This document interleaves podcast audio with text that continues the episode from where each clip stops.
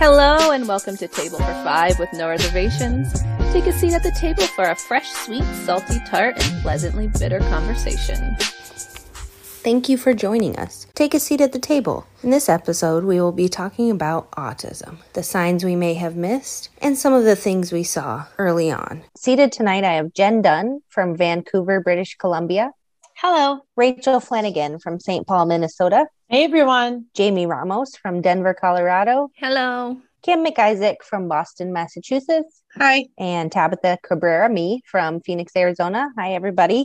So tonight we wanted to start out talking about uh, you know what threads we have as the five ladies here all of our children are autistic and the early signs that we potentially missed or weren't really something that we found on checklists when we were googling on the internet basically. So for me i have two children on the spectrum. My son nixon is four and a half and my daughter nora is two years old. With our son, we knew nothing about autism. Uh, we knew nothing about what we were looking for um, in regards to early signs, and he did not have the classic signs of autism that you find on a checklist. He lost language was the major indicator for us. I, looking back, I think there were some other signs that we didn't really notice. Like he used to love to stare at fans. He used to play line up some of his toys. We always thought it was just organizing his toys. He loves to look at things from the surface, his eye up to the level of, of the toy. And I think, you know, we were cautious at the beginning with getting him diagnosed, which now I realize was so stupid. but uh, we were worried about him having a label. We were worried about them misdiagnosing him because he was so young. We were new to the autism world. And so we kind of didn't rush to get him diagnosed. We did get him on waiting lists. There's extensive waiting lists in Phoenix for diagnosis. And then our daughter, with her, we knew what we were doing. And so she completely lost all of her language around 18 months. No sounds, no words, no nothing. She developed typically, she sat, walked, crawled, talked on time. Um, we didn't really have a worry about her until uh, the dramatic change at 18 months. She quit answering to her name. She quit being engaged with us, had trouble sleeping all of the things that you might find on a checklist. She did. She got diagnosed right before her second birthday. She definitely has more classic signs. Nixon now he has more things that he did. Once he developed language we could see more. He would he script um, repeated things from television shows and different movies and us. He also runs back and forth, which is a stimming behavior for him, a repeated behavior for comfort, which we didn't realize at the beginning was a stim, but he loves to run back and forth, move his body, jump up and down, those kind of things. He also doesn't have really conversational language. He's working on it, but asking questions are hard for him. He just recently learned his own name and he's learning our names. He knows his dad's name now and he calls me Taba because that's what my husband calls me. So sometimes he'll he'll call call me Taba from the downstairs when I'm upstairs. So that was pretty much us. Our early signs with him were confusing. They were definitely confusing and we had a lot of people telling us that we should get him evaluated and we just didn't see what we were finding on the internet to match him specifically and it was pretty hard uh, wait so it took us uh, over a year to get him diagnosed. What about you, Kim? So obviously it was a little different with her because it was almost 22 years ago. She um had a lot of the classic signs that they weren't necessarily on the checklist at that time. Like going back now, I, I definitely see more signs, but she developed pretty typically up until about close to a year. Then she kind of stopped. She stalled. She stopped responding to her name. We thought she was deaf at first. She did a lot of you know, had a lot of sensory things. She did start, you know, her first like five or six words that she said, and those kind of just stalled and eventually they kind of just faded away. Uh, we were more focused at that time on her hearing because we thought that she was deaf. We brought her for two hearing tests. They were both inconclusive. They couldn't tell if she could hear or not. She also had like chronic ear infections from eight to 13 months. So we also thought she could have had some kind of damage from all the ear infections that she had she had had but as time went on and she still didn't develop words we started becoming more concerned. And she had a lot of behaviors that I guess you would kind of call odd behaviors, but like they weren't concerning. Like she would spin around in circles or she would like bang the cabinets, things like that. She didn't line up her toys like classic autism does. She used to do like a half circle in front of her and then eventually she made a full circle so she would be in the middle and she'd make a circle around her but all these things isolated weren't really concerning but everything together was we kind of had to push for early intervention. The doctor wanted to wait till she was two. She also like her sleep started getting off. Uh, her eating became picky, but it's hard because she was also a one and a half. So they kind of much the beat of their own drum, all one and a half. Run a daycare. You see all different kinds of, you know, kids stepping on toys instead of playing with them and, you know, all these other things. So we finally got the referral to um, early intervention. Um, it was a nine month wait to get her into Children's Hospital for an evaluation. Luckily, they had a cancellation and we got in earlier. We saw a whole team of specialists that saw her and you know, ultimately they diagnosed her with autism. It was autism, PDD slash autism at the time because she was so young. In Boston, they don't really use the terms, they don't use numbers. It's just autism until they can kind of see where they uh, where they end up. And eventually, they took away the PDD diagnosis, and she just had autism. Kim, what is PDD? Pervasive developmental disorder.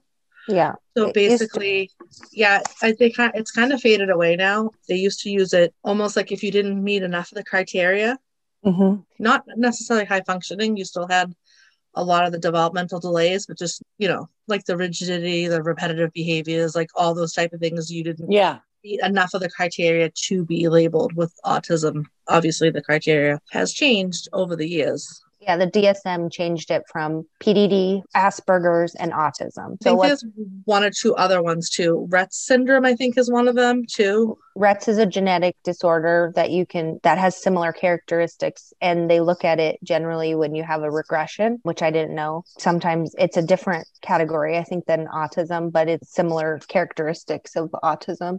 And so they changed it from autism, PDD, and Asperger's to level one, two, and three. So level, yeah, level one is what Asperger's used to be. Level 2 is mm-hmm. PDD, and level three right. so autism. they don't they don't use the levels in Boston at all. Oh, they still don't. Nope, they still don't. I think that yeah. because they're more for insurance, like they're more for purposes of therapy. They're not really yeah. for purposes of medical. And I think that they don't want to put somebody in a certain category at the age of 18 months or two. Right. Yeah.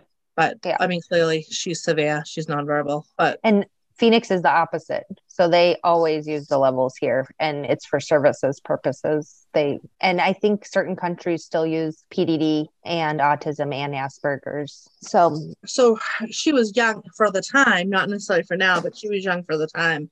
So I think that's why they just they basically gave it was like PDD slash autism. Yeah. So and one that, thing that's fascinating about your story is that she was the first kiddo in Boston to receive what? She was the first child in Massachusetts to receive funding through early intervention for ABA therapy, which I only found out like three years ago. Like I didn't know that at the time. Yeah. Um, yeah. So yeah, pretty crazy. So that's what they said. They just said do ABA, and they said okay, and till she can get into school and you know that we just kind of started the journey with the we were already getting therapies through early intervention so she was already getting therapies prior to the diagnosis so like that kind of didn't change. But we added the um, aba until she could get into uh, preschool yeah. like a developmental preschool. What about you jamie? How did it go with your son? My son's really similar to your son tabitha to nixon. He was hitting all the milestones like the baby checklist milestones up until about like at a year there was a couple and then 18 months that's more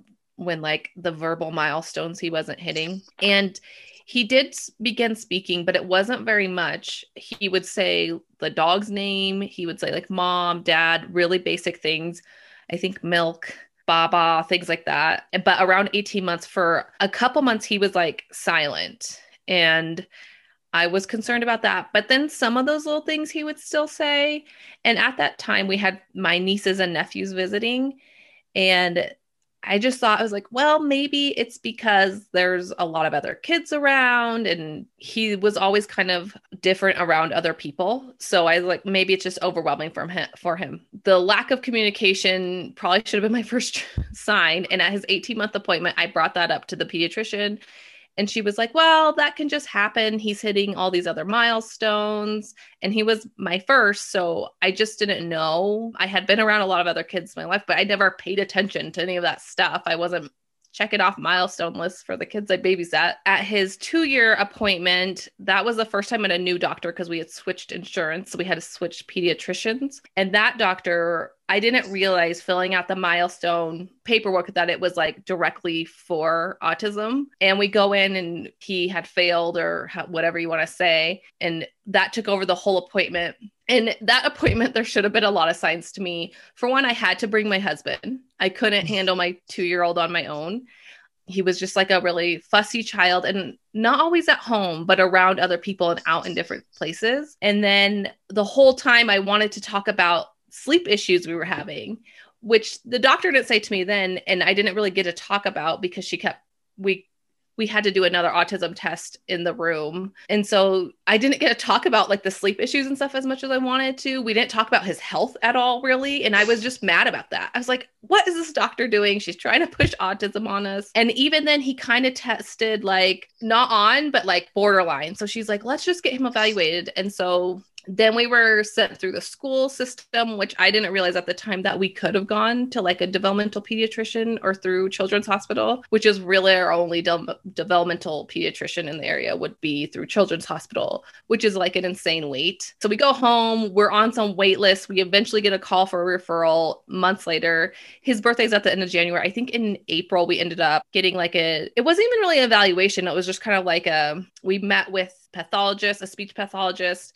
and like a special education lady. And they just kind of observed him and they thought he was okay. He was behind in speech. And so they said to watch that. And they said, give us a call if you're worried again as he approaches three. I'm not going to lie. In my head, I was like, okay, great. It's not autism because honestly, I just didn't know how to deal with that. I wasn't even concerned about that. So it being thrown at me was like, ah.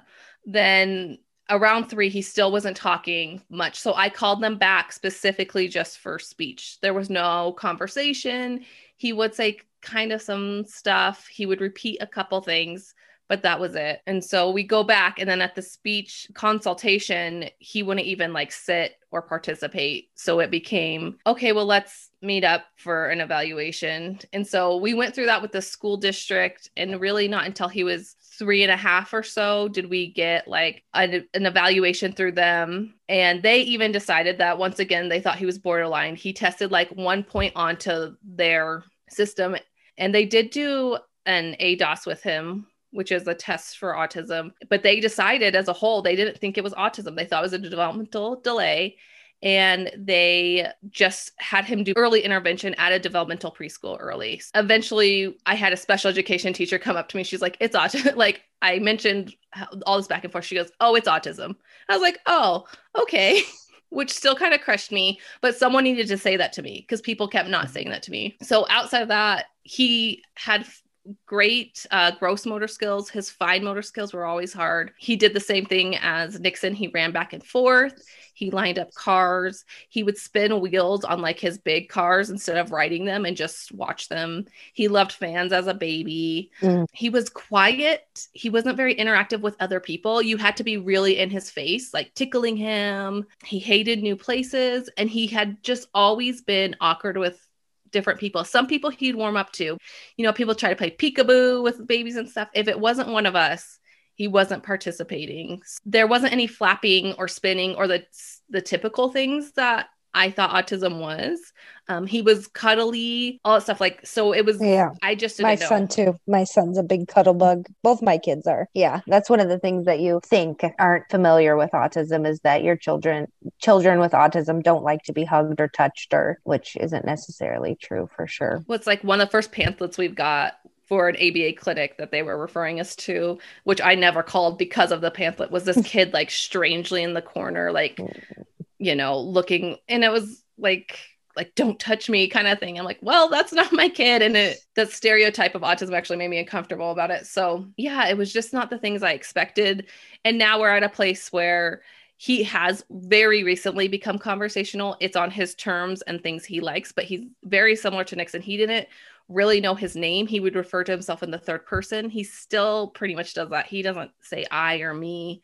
Um, he's just learning our names because he's practicing at therapy for emergency yeah. purposes. So communication should have been my biggest thing, but most people were like, oh, he's a boy. It will come later. I believed it because I was in denial and I didn't want the label at first either. I didn't really understand. And, or mm-hmm. I was like, if he gets that label, it's for life. And, you know, I just needed to realize, well, he's autistic and that's for life. That's who he is. What about you, Rachel, and your little sweetie girl? So Celia is currently six. She uh, was diagnosed just around her fourth birthday. And when we went to her four year well check, I had this whole list of things to talk about with the doctor. And we went through everything. And by the end of a very long appointment, Celia had been like in the stirrups on the table and had been under every chair and opened every drawer and had used 13 tongue depressors and um, she was looking for a grape flavored one, which was a prior doctor. She just had been into everything. She took the cover and the back off the book. And I mean, it was just like mayhem. And at the very end of my list, the doctor said, Okay, well, I have a few things I'd like to go over. We need to talk about how Celie is severely neuroatypical. and I just laughed because we were cool. Like, I mean, mm. my kid had looked up her dress. Like, was, we were far past bedside, traditional bedside manner. And anyhow, I asked what in the Sam how that meant and learned that that means ADHD is there, autism is there. There's there's many things, and eventually that led us to a evaluation and uh, Celie's adopted. And I had known that her siblings struggled with ADHD or autism um, and a host of sort of other diagnoses. So I had mentioned that in the phone call to get scheduled. And, anyways, we did the evaluation. We answered all the questions. Billy and I argued through what she could and couldn't do because I was taking these tests very literally. Like, in the last six months, does she? Has she? Will she? Can she? And mm-hmm. one of the complicated parts of Celie is that she can and does accomplish certain tasks early in the day. And as she burns out, you know, like has a meltdown and doesn't come back from them completely, she isn't capable of doing that same task. And so I was answering like, no, or sometimes, or whatever. And Billy was answering like, yes, she can. Yes, she can. everything. Mm-hmm. Anyways, we learned that this whole darling bucket of quirks and energy. All of those little idiosyncrasies, like Kim said, maybe isolated are not the end of the world. They're that big of a deal. You just like adjust your sails. But when considered together, autism. So Celie was diagnosed at first with autism and ADHD. Later, we added, not we added, we discovered we are helping with depression and anxiety. And now we are changing the diagnosis from ADHD to fetal alcohol syndrome, which a lot of times there's some carryover there too. But it is such a thing to have a girl with autism where, like, again, I just thought she was this quirky kid. And maybe that's what I'd ask the universe for. And man, I was tired. It was getting harder. The systems were failing. We yeah. actually thought when she had her language regression, um, that it was because we taught her sign language. she preferred it. I just didn't know what I didn't know. yeah. Well, it's yeah. so funny with that too, because like if I think even if Nora would have been our only child and first child, yeah, I still would not have known what I was watching happen before my eyes. You know, like she yeah. completely stopped development and then on top of that lost development which is mind blowing to watch happen over a period of time. And for me, I think I was in denial about what was happening with her because I wasn't mm-hmm. ready to face the fact that I might have two children who had diagnosis. And I don't think I was doing it intentionally. And I love my children just the way they are, but I think I was blatantly oblivious to what was happening for a period of time because I was still processing my son's diagnosis. My son was diagnosed in January of 2020. My daughter was diagnosed in December of 2020. But looking back, when you look at it and you're like, what the hell was I? what was happening? Was I there? Tab, so like think about what someone is capable of in a neurotypical way yeah. at nine months. So then when it is or isn't there at 12 and then when it isn't isn't there at 18 and then isn't isn't at 24 like listen there are plenty of people like jamie's story or everybody else's frankly that like Yeah. the people sort of talk you out of Yes. these components. And I just wish that I would have trusted my instinct in a different way because during the diagnosis, the very sure of it people that were doing her assessment called the school that she, or the daycare that she was at. And the teachers were like, we know what autism is. You're like, "Thanks." She's like, okay. So they're like, no, I really don't think so. She's very talkative. Well, she scripts everything. And we've watched life skills videos so that she knows what she's doing. She can't nap, and you've got her bleaching toys, and you don't think that that's a thing. Mhm. Come on. Yeah. Oh, Jen, what about you?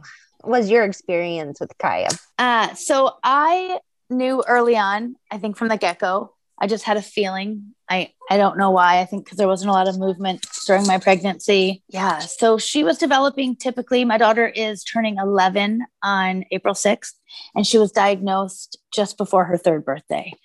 And her dad knew at six months. He said, "No, you should have. You should get the baby checked. There's there's something going on with her." He he was visiting and he walked around her. She was sitting on the ground watching Elmo, and he walked in a circle around her and he called her from every angle of and he said, he said, she's not responding to her name. And I just ignored him and I got mad. And every time he'd leave for a visit, he said, You should take the baby, you should take the baby to the doctor. And so he knew he has t- four other typical children. And she didn't know her name at six months. She didn't know her name at nine months. She didn't respond to anything. But she walked by a year and she never really slept very well, but she was a baby and do baby sleep. And then when she started school, it was we did some early start stuff, and no, none of the early start workers thought she was autistic because she was social and she was a girl.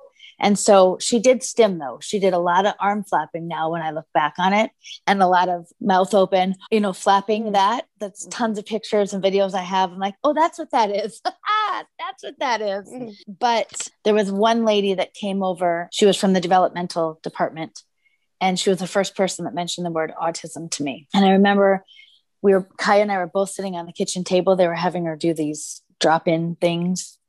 And she looked up and she said it to me. And she said, But this doesn't mean her life is over. She may still get married and she may still do this. And her name was Christine. And Mm. I I kindly escorted Christine out of my house and told her to never kindly come back to my house. And then I called her the manager the next day and I went off. How dare this woman say my child has autism? She knew her for 30 minutes. And I mean, and the lady was like, Oh, okay, well, very gentle with me, very gentle. Yeah. Um, my daughter had autism, and Christine was right.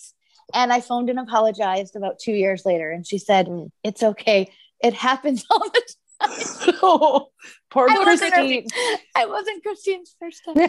Christine. God love Christine. God love her. yeah, Yeah. to you, Christine. And um, yeah, so now she's turning 11, and it was really apparent when she started school because she was side by side with peers her own age, and that's when it got really hard to to see the glaring differences between them. And Kaya didn't speak till she was five. Nothing, not a word. She had no babble. There was no mama, no dada. There was nothing. Mama. So well, there's a mama now. But uh, I never realized how multifaceted autism was in the sense of like when we think of our kids, I think of Kaya having sleep issues, same as Celie, but also having feeding issues, not the same as Celie. Like I could go through these lists of all of our kids, and it's so interesting to hear the super concise story, but really it is all those things together. Babies do sleep sometimes. like yeah. babe kids do Yeah. grow up to not use a nookie. Mine doesn't, but some do. And it's interesting to listen to well, like Kim, the they simplified. they did all the hearing tests as well with her, Mhm. which I think is always the first go to they do. Yeah, Make sure they can that too. hear, right? And So Yeah. We're two years in and we have the hearing test scheduled next week at Mayo. Two years into diagnosis. Well, I joke that we got in before it became a booming business because she was referred and then she was seen within a few months. The wait list here is is well over a year and a half. I, I, mean, just like you, Tabitha, the wait list is a long time for people if they don't go private. And even if they go private, which obviously is out of pocket, you know, it's still a five to six month wait list. So mm-hmm. we always got we got in before it boomed. I have a similar s- story from what Jen said is the first lady who came out ever from early intervention was this cranky lady, you know, not not very like not just not very pleasant, not very talkative. And she asked all these questions and um, we knew that something obviously wasn't right. You know, we knew there was some kind of delay and all that. Um, and then she said something about autism and I was like, what's this lady talking about? Because she's nothing like what I had ever heard about autism. And even my, my mom was like, no, like all we knew was like the little girl in the corner, nobody could touch her. And she's completely out of touch with with reality or Rain Man. Those like the only two examples. And obviously there wasn't social media and all that stuff to see like, you know, all the varying types. And plus I feel like it just wasn't as diagnosed at that time anyways. And all the other people that worked with her from early intervention were like, yeah, we don't really see that. Like she's so social, she's so happy, you know, all these things. Same like what Jen said. And um, so when we went to get her diagnosed, I was pretty confident that she didn't have autism. We knew she had sensory sensory processing disorder, which really made sense for a lot of her symptoms with the not wanting to wear clothes and not wanting to be like she could be touched, but like when she didn't want to be touched, you couldn't touch her. Like if she was upset, you couldn't touch her. If mm-hmm. she was happy, she'd sit on your lap, you could hold her, you could hug her. But like if she was not happy and didn't want to be touched, you couldn't go near her. So so she, you know, a lot of those symptoms made sense with the sensory processing disorder. The autism didn't make sense from what we had known about autism, which is like the most severe mm-hmm. autism that you could imagine you know it wasn't there wasn't all these varying degrees so i was in for a little shock when they diagnosed her obviously children's hospital knew a lot better they had more experience than these people did but even her doctor didn't think so so you know it's just funny but that one lady you know I only had it. She only came to the house at one time, and I'm like, clearly she doesn't know what she's talking about. Get she out of here, wrong. Christine. Yeah, yeah. Christine. Yeah. Goodbye. She's probably. I bet you she's. Her name was Mary, and I bet you she's Christine's aunt. Mary. her mentor. Uh, I think that's so interesting too, because there's always a person. I think, like for me, when we were at the very very beginning of our process i think i had just had nora and there was more talks around what was happening with nixon at his montessori program there was more talks at early intervention you know things were being thrown around but no one was directly saying autism to us and i asked i said do you think this is autism and they'd be like uh side glance you know like no information for you but I had this wonderful, lovely attorney who I worked with who had a son on the spectrum who was similar to Nixon's, similar characteristics. She told me her story. He in Phoenix, they will diagnose at risk. And so Nixon got an at risk diagnosis in October, November. I always rem- forget the exact timeline, somewhere between the end of October. October, beginning of November. And um, she talked me through her experience. She told me, you know, so many nice things, like just said everything was going to be fine. Don't, you know, stress about this situation. Here's how it went for us. Just lovely. And she recently passed away actually this year. Oh. But she it was so gentle and sweet and actually said to me, you know, if it is autism, it's okay. And here's how it went for us and here's how i felt too because i think you know one of the things i wish i had known is that it's okay to have feelings about this experience and as you're going through the process you're going to feel a gamut of things you know and yeah. i had already been through this once and i was just as emotional if not more about my daughter's diagnosis than my son's mm-hmm. and it's still on the surface for sure. And, you know, it's okay if you're feeling sad, if you're feeling angry, if you're feeling, and I think there's a lot of things out there about, you know, people in the autistic community who there's kind of a disconnect, I think, a little bit between parents and adults who are autistic in this sense where we have feelings about our children's diagnosis and the therapies and their experience and but I can only see things through my lens. I can only know what I'm feeling, touching, seeing at a certain time. And for me, it was hard. and it's okay for anyone out there. You just go through a grieving process because yeah, you're going into a life that you didn't think you were going to be going into. In Yeah. you're being told all these things. And for me, like from what I read and knew of autism, there was just no way I could even wrap my head around that being my little girl. Yeah. And I think that, you know, and even so, like my daughter's never going to drive. My daughter's never going to get married. My daughter's never going to talk. Like at 24, I can pretty confidently say these things. You know, she doesn't have the typical path that you think your children are going to have, where they go to high school and they have all these experiences. So it's okay to be sad about that.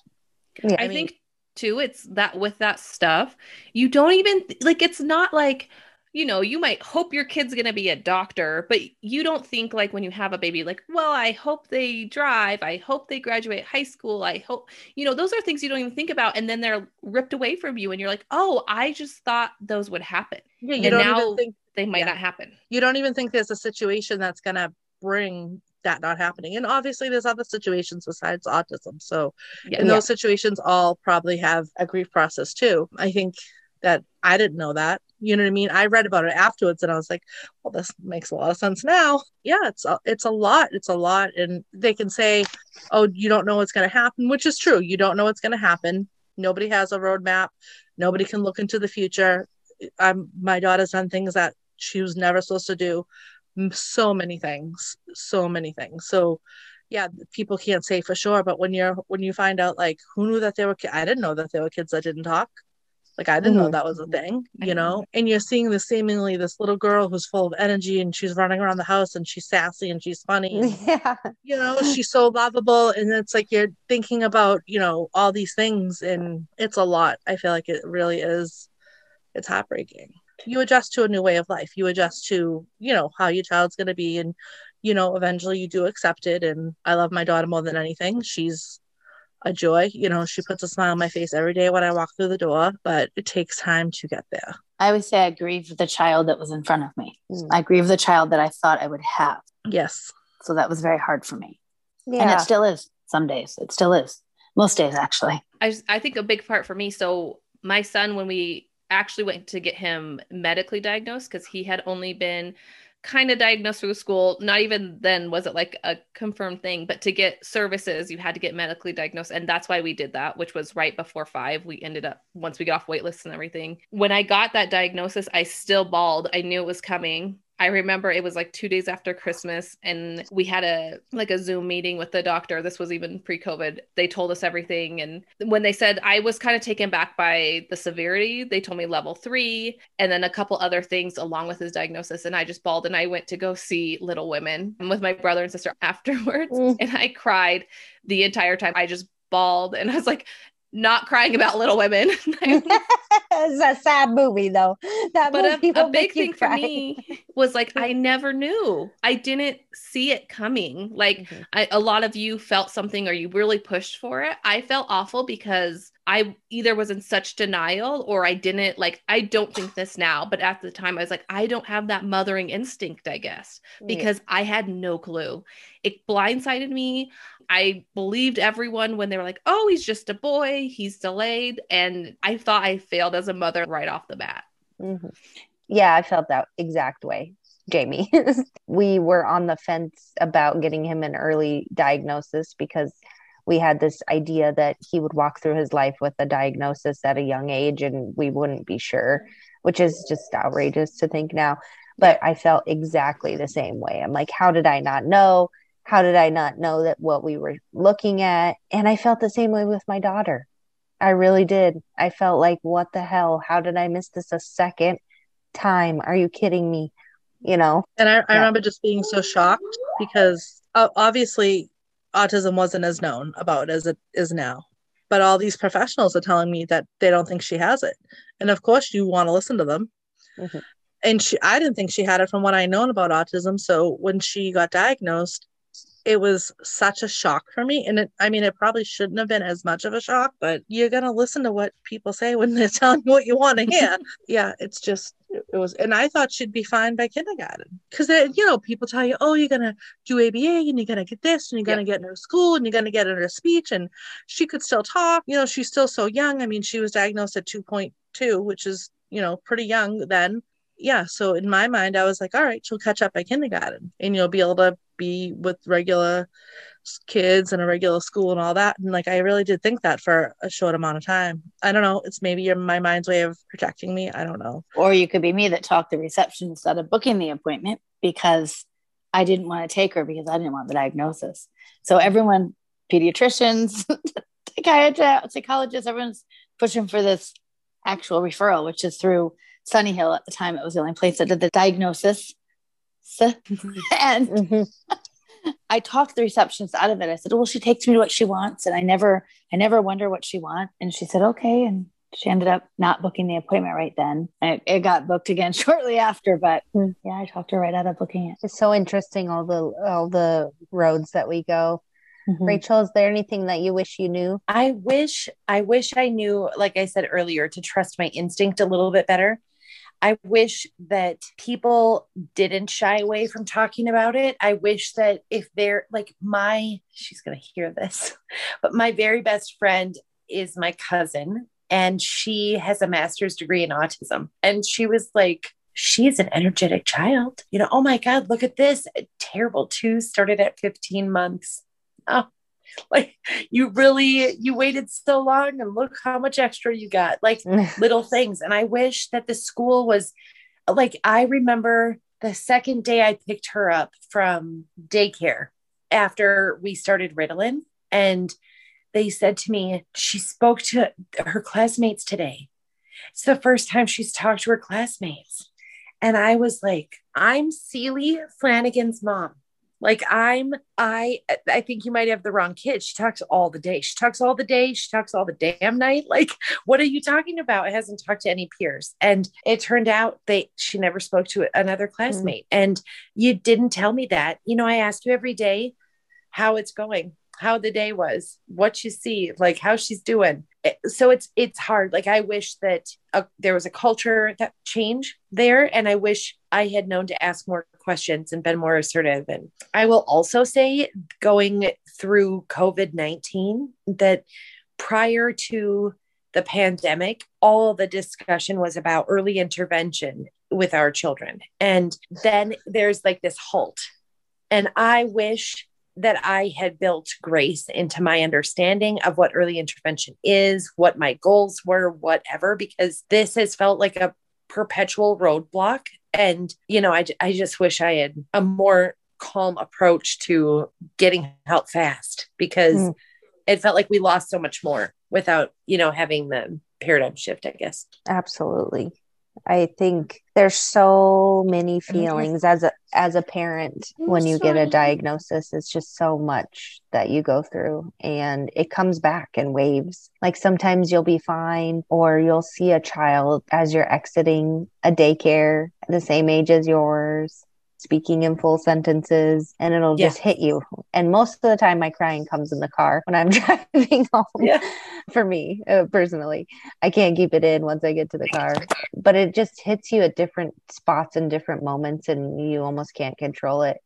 I wish that I had known that there were so many different facets of autism out there. And instead of going to Google, I wish I would have gone to other places where there were parents talking about it. I really do. Yeah. Because Google did not tell me D about this, didn't tell me anything about this. But as I talked to more parents, I learned more about what autism really is and not what Google, Dr. Google tells you. So our favorite doctor. Freaking Dr. Google. It's terrible. Don't do it. I do think it's so interesting too with the different uh, landscapes for people that are listening. Like I have two children on the spectrum. Jamie has her firstborn and then her daughter who is neurotypical. Kim has her firstborn who's neurotypical, then her daughter who has autism, then two other kiddos who are neurotypical and then we have Jen, who has one child on the spectrum, and Rachel, who has one child on the spectrum, both girls, which is uncommon in this world. So there's all different landscapes of how your child, what characteristics of autism they will have. As you, people always say it's a spectrum, which is where that comes from. but also, there are girls out there who are diagnosed with autism even at an early age. We really and- should say that that we, if you're just learning about autism through us, certainly this is not a normal oh, cross section Yes, of yes, yeah. our community. Yeah, for us here, there are four moms with girls on the spectrum, which is uncommon in our autism community. It's getting more common for girls to get diagnosed, but it's not nearly as much as boys because classic signs of autism on the checklist are usually associated with boys, not associated with the signs that we see in girls um, when they're diagnosed. So, Although our girls have classic signs of autism. yes, my daughter for sure has some class signs of autism and some not so classic signs of autism. So that's it. That's autism. That's our autism life. That's the signs we miss, what we wish we had known. There will be more autism coming your way because we can't help but talk about it here on this podcast. It's such a big part of our life. And thank you for joining us. Thank you for joining us at the table for episode four of our series, Talk Like a Mother. Make sure to join us for episode five, No Reservations. You'll either laugh or you'll cry. Do it with a table of five. See you soon.